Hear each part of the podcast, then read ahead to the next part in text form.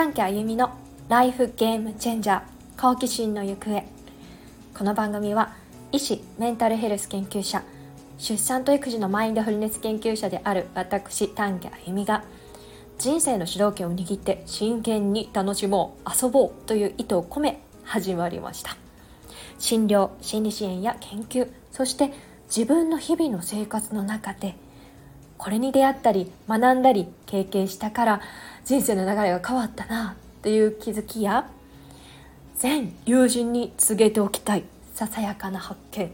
それを少しずつつぶやくように蔵出ししていく番組です。さて今日のトークテーマは心理療法や支援について前提として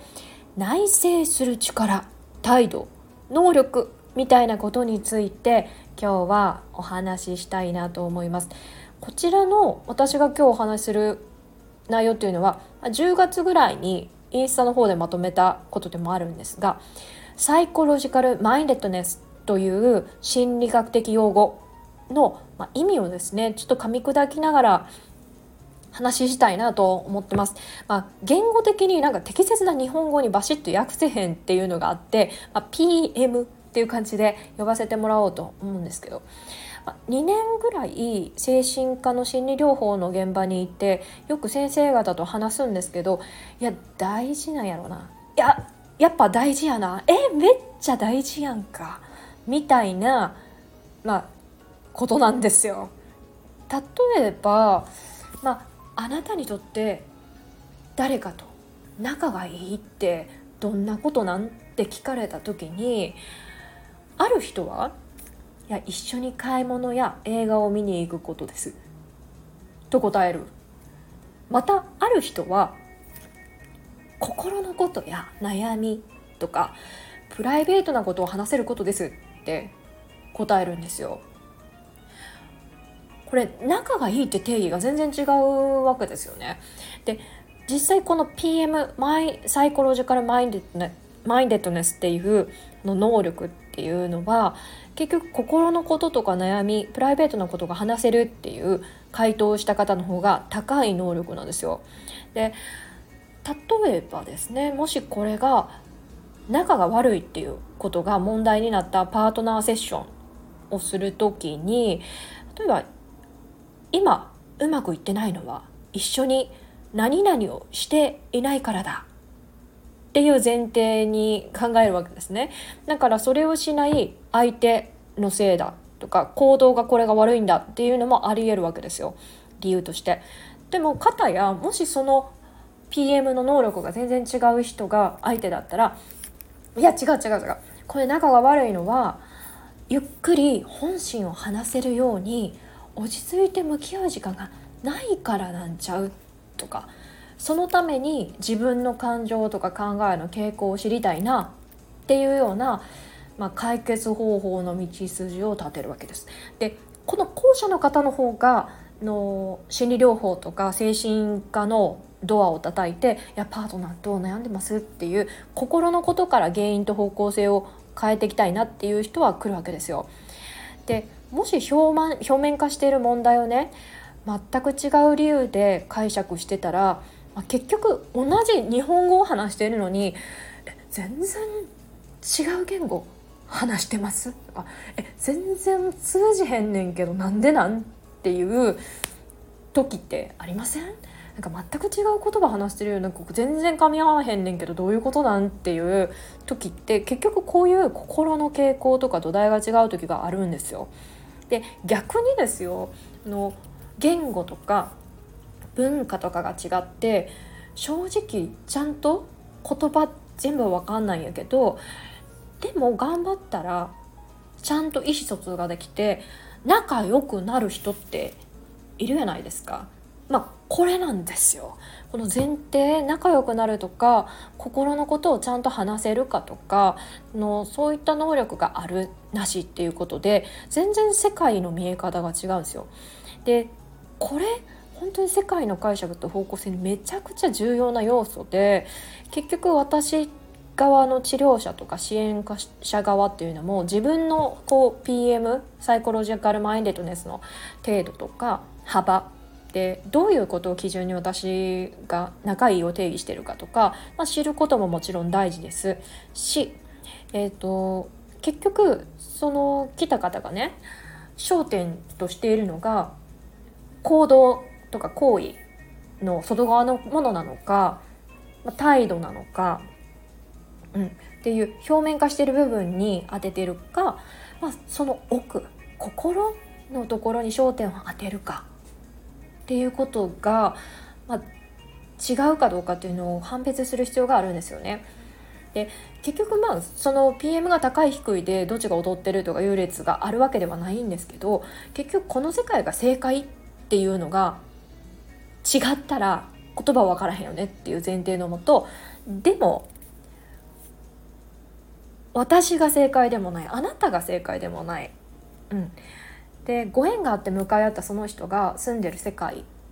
とそれを理解しながら表現しながらコンタクトを始めないといけないからそういった能力の幅があるんやなっていうのは、まあ、理解してないとあかんわけですよ。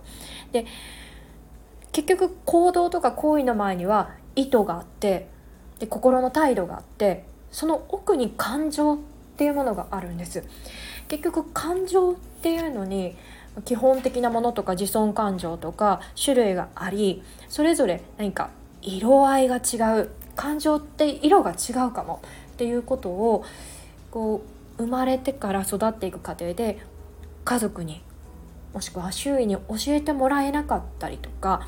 気づかなかったりとか、まあ、正直訳あって無視してるもう見たら痛いみたいなことがあった方は、まあ、そこが育ってなかったりするんですよね。でだから、まあ、結局家族を家族として一緒にいる中で、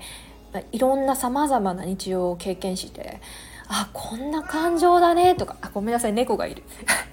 泣いたり怒ったり喜んだりしてねその感情に目を向ける世界っていうのを教育して共有していくことで子どもたちはあこれが感情なんやとかあこういう感情の時ってこう表現してくねんなみたいなこの学ぶし気づくし育っていくわけです。だからあの、まあ、支援する側としてあ家族や環境からそういう傾向そういう種みたいなものさえ受け渡されてないかもっていう時とかもう本当どないしようみたいな方もいる一方でそういった種もあるし豊かな土壌もあって結局少しだけ栄養となるような光、まあ、気づきだったりその焦点の当て方を少し助けるだけで本当にぐんぐん育ったりあっという間に心のバランスが安定した場所に帰るっていう方もいます。で私が本当に興味あるっていうのは別にどっちの世界が正しいっていうわけではないのでその人自身がどんな背景でどんな経験をして目の前に来てくれてんや来てくれたんやろうっていうのに本当に興味があります。でも心が原因である感情が原因だっていうのを見てこなかった人はやっぱりその世界に行くことすごい怖かったりでびっくりするような感情がそこに隠れてて表現するのが難しかったり怖い本当に怖いってことがあるのでもしそういうことがあれば本当にしっかり伴走したいなって思いながらしてるわけなんです。で私はですね研究として出産と育児に向けてのこう心の出産準備クラスっていう内容マインドフルネスの治療をするんですけど、まあ、研究として参加してくださる方々って心大事じゃないってえこれやっといた方がええんちゃうん？って知ってるから見つけてくれている面がすごくあるので、まあ、結局サイコロジカルマインデッドネス高い。うん、でこれは別に研究では今回測測ってない。測定はしてないんですけども絶対高いなって思うのでまあ結局このクラスプログラムを届けられる人って今はまだ限られていてただこれから心が大事なんやなって理解してくれる人が増えてその家族とか周りの友人たちと関わるコミュニケーションが深くこう本当に心のプライベートなことが話せて癒されるようなそういった世界にできたらいいなって思っているので、まあ、あの今回はねこういうサイコロジカルマインデッドネスっていう心理学の用語についてお話ししたいんですけど結局あの私たちが見てる世界って自分たちの前提で見てる世界なのでそうじゃない世界の人もいたりそれを線引いて正解悪い、うん、違うでっていうのもまだ違う。もうそれとこれとは違うところで人と関わり合うとか出会ったことの面白さみたいなのに焦点を当てるとまたそこから A でも B でもない C あみたいなのが見つかるんちゃうかなって思ってるんであの皆さんの日常の中でもなんかそういう視点でねの人と関わったり話したりした時に少し整理整頓してもらうとより豊かなコミュニケーションができるんちゃうかなと思ってます。はいちょっと今日長くなりましたけど今日はサイコロジカルマインデッドネス心理学の言葉について一つ解説をしました。うんじゃあ今日はここまでまたお会いしましょう。今日も良い一日を。